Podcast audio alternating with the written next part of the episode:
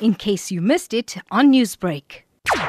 members of the Dokodweni community, um, they came in their numbers um, protesting outside the Mtunzini Magistrate Court where a 17-year-old was appearing in connection with the murder and rape of uh, Amanda Mthembu. They are calling for to release the accused on, on bail. They're saying that what he has allegedly done is a barbaric crime and they do not want him back in their community. Inside the court, the accused is 17 year old. He was appearing in camera. So um, the matter was quickly postponed to the 10th of this month where he is um, uh, expected to make a bail uh, application.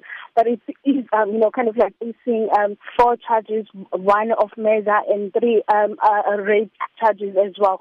Uh, we also kind of like spoke to um, a traditional uh, leader uh, who also said traditional leaders in the area need to work with the judiciary in order to curb uh, this violence um, against women and children. Shanell. Considering COVID 19, considering lockdown regulations and health measures, did you see authorities out there regulating and monitoring the situation? Shanell, there were no kind of like authorities that were kind of of like manning the crowd itself.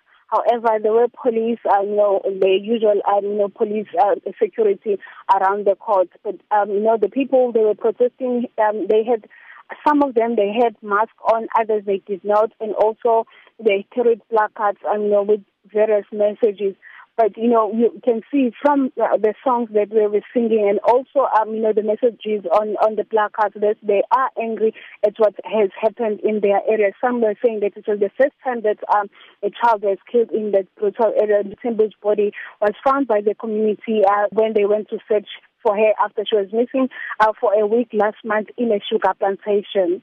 Newsbreak, Lotus FM, powered by SABC News.